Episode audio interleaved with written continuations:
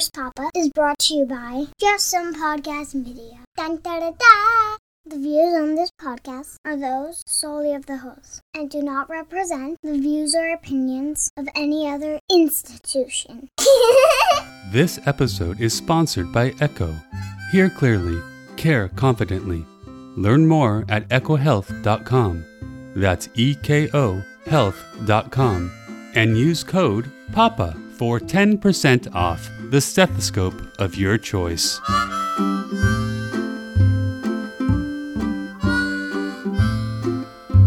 Nurse Papa. Nurse Papa. Welcome to Nurse Papa, a podcast from the heart and mind of a pediatric oncology nurse and father. In each episode, I take a deep dive into a story of parenthood, or I tackle a parenting question from one of my loyal listeners in a segment called Dear Nurse Papa. In either case, I hope to come out on the other side with a better understanding of what makes kids and their parents tick. As I witness all the pain and chaos that's happening these days, I am ever more thankful for my family. Not just the people I live with and love, but my human family, all the people I know and don't know. This episode is for all of us. But before we get to that, let's hear from our sponsor. When I listen to Little Hearts and Lungs at work, I use my 3M Littmann Core digital stethoscope, powered with advanced Eko Core technology. With the press of a button, the sounds I hear can be enhanced 40 times, from this to this. Learn more at ekohealth.com. That's E K O health.com and use code PAPA for 10% off the stethoscope of your choice. Woo! And now, our episode. Family is where you find it. For many people, the prescribed physical isolation of the pandemic exposed how very alone they already felt. The mundane interactions they once depended on to meet their daily needs, a casual exchange at a cash register, Thank you. You have a good day. the brush of two shoulders on a crowded bus, even the ambient sounds of perfect strangers laughing, fulfilled a need they did not even realize they had. It's the need to be seen, and to see others even when those others were unknown to them. All humans need to feel a part of something larger than themselves. We grow psychologically and emotionally by literally or figuratively bumping into and bouncing off of individuals who are different. Ow! These collisions of the mind, heart, and body are often messy. Sometimes they even hurt. But they also help us to transcend that which blocks us by providing ways to see ourselves through another prism. To put it another way, they offer a mirror that returns our glance, but with a different expression. Being forced to physically avoid others disrupted this natural exchange for many people. It emptied their emotional tanks. Those of us who quarantined with a family unit were compelled to spend an enormous amount of time with people we already knew quite well. I know you. And we were often quite surprised to discover that we could somehow get to know them even better. Our faces, our bodies, our odors, our habits, even our dreams. All of these attributes were amplified and sometimes distorted in the echo chamber that became our social bubbles. Individual traits were put on full display for each family member to take in, critique, consume, and ultimately absorb as their own. There was nowhere to go, little else to distract us, and we even ran out of good shows to watch on Netflix. Just like isolation, though, this smorgasbord of closeness revealed its own innate flaws. At times, the closeness did not serve us. It highlighted the insecurities and forgettable incompatibilities that were once kept in check by the fact that we could simply create space between ourselves and the others we loved. We could leave the house, see a friend, go to work. We could conveniently check out from those who most expertly pushed our buttons and tugged most stridently at our hearts. Goodbye. Even as the love for our brothers, sisters, wives, husbands, parents, and or children grew deeper and more intimate, it became clear that the family connections that sustained us all could not be all that sustains us.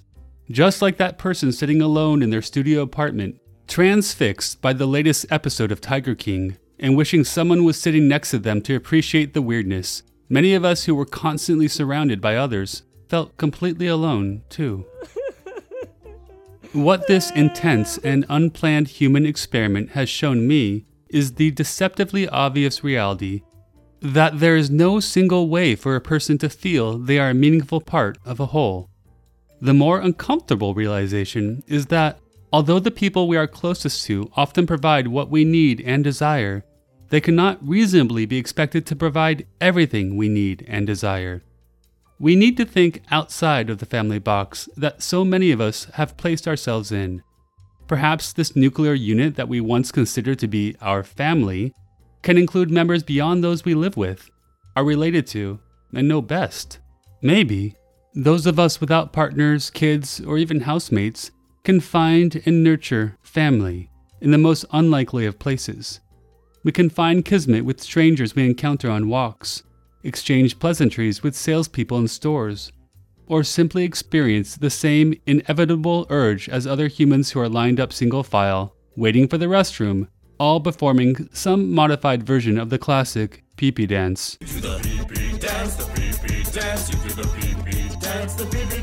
Despite all the physical death and emotional destruction that this pandemic year plus has wrought, and that the current year promises, we have also seen how much we all need each other, and that the way we find each other can be unexpected. It has beckoned us to places we did not know we wanted to go. This search for camaraderie requires a leap of faith and a sincere desire to encounter points of view other than our own. Hmm? It asks that we see all humans as a part of our larger family Hmm. and the people we desire to help and hold. In the children's hospital where I work, caring for kids with cancer and other chronic diseases, I have seen firsthand an organic collection of like and unlike minded souls. The people drawn to this place by occupation or illness often band together to create a bond usually found only among blood relatives. They are brothers and sisters who share the experience of being young and sick. They are mothers and fathers, joined in heartache and hope. They are caregivers who all understand, more than ever, how good it feels to care for one another.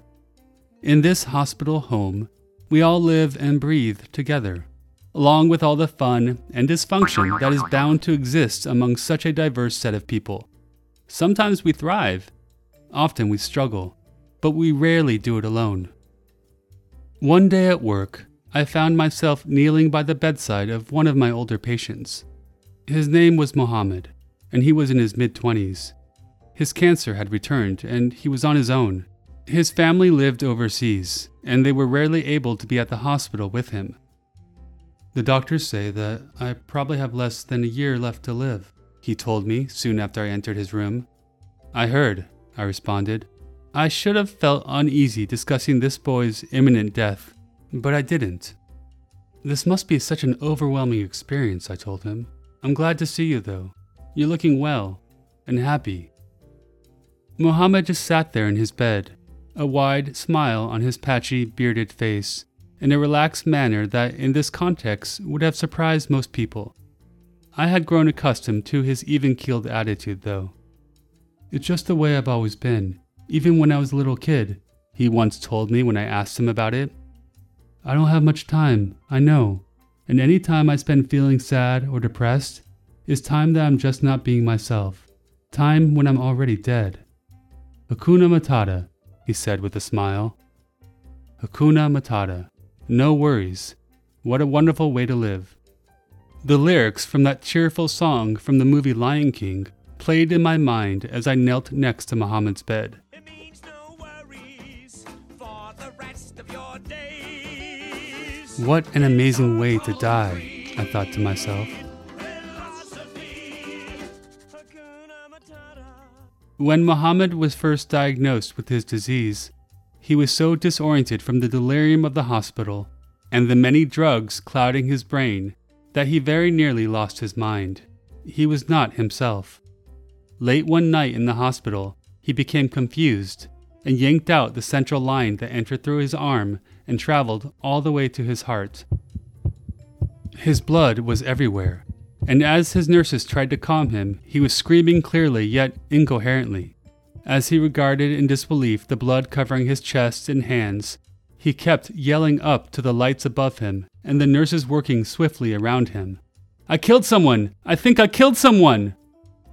Ironically, at almost that exact same moment, a few rooms away, a young girl named Lisa died from her disease.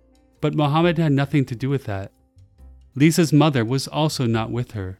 For days after, nurses who were working together with those two patients would recount the eerie confluence of those two moments and the tragedies that bring patients so close, if not together. As I knelt beside him on this day, Mohammed was himself again, even though he too was slowly dying. He was not happy about this reality, he assured me, but he was at peace with it. He told me that he had just recently broken the news of his poor prognosis to his brother and mother. It was clear from his telling that he took more care for their feelings than he did for his own.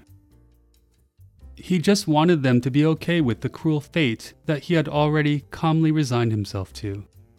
This characteristic selflessness reminded me of a time, months earlier, when Mohammed was first diagnosed. His doctors wanted to use his cancer cells for a research study. He consented to participate because it might help people like him not experience pain, but he would agree to it only if the mice in the experiments were treated nicely. The mice. Mohammed and I talked and laughed together as I knelt by his bedside. He told me about his time away from the hospital and the awkward deficits of his disease that he somehow found grace in. Soon after Mohammed found out that his tumor had returned, this time all over his body, his close friends had thrown him a huge party, which he knew would probably be his last. The whole night I had this huge smile on my face, he said. It was amazing to see so many people who cared about me, even people who barely knew me. I've never had so much fun in my life. It was, my, death, party. It was my death party. In turn, I told Mohammed about a birthday party we had just thrown for my son the week before. When Mohammed asked for it, I showed him a picture of my family from that party day.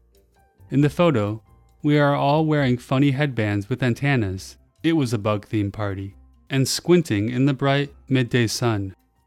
We were all holding each other tightly. Mohammed looked at the photo for a long moment, taking in all the details of the silly scene. I would not be able to contain my joy if I had what you have, he said with no trace of envy. His glassy eyes locked with mine until I had to look away. In the quiet of his hospital room, without anything to distract us, it felt easy to listen and share with each other these small details of our lives.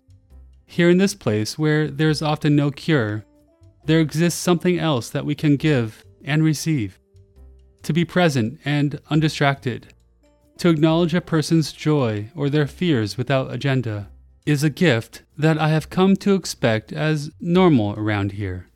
It's what family does. Without saying it, I let Mohammed know that I cared about him deeply, that I saw him. With his smile and gracious manner, he revealed to me his beautiful courage and uncommon wisdom he also showed me that I had a purpose in his life other than to administer chemotherapy, that I could be useful to him, even though I was powerless to save him, that I was part of his family, too. Every one of us belongs to a family, some that we were born into, and others that we have found and become part of. To me, the singular quality of family is that its members know and accept each other for who they are and what they are going through. We are there for each other during the mundane moments to share a smile or a joke.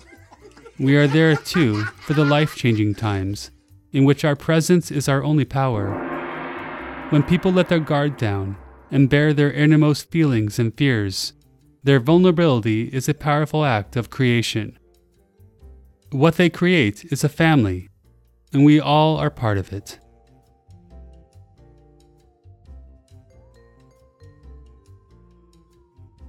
Remember, Nurse Papa is also a book. Within it, you'll find stories that might just change how you look at life and indeed parenting. Nurse Papa has been my labor of love, but it offers much more than my own perspective. You'll learn from the voices of seasoned nurses, some of my young patients, and these patients' parents, each adding their own personal perspective about love, life, death, and learning. Nurse Papa is now available for purchase on Amazon and other bookseller sites. Please consider picking up a copy and, when you're done, leaving a public review on Amazon, Goodreads, or anywhere else where people go to find meaningful books. Thank you so much for your support, and stay tuned for the next episode of the Nurse Papa podcast.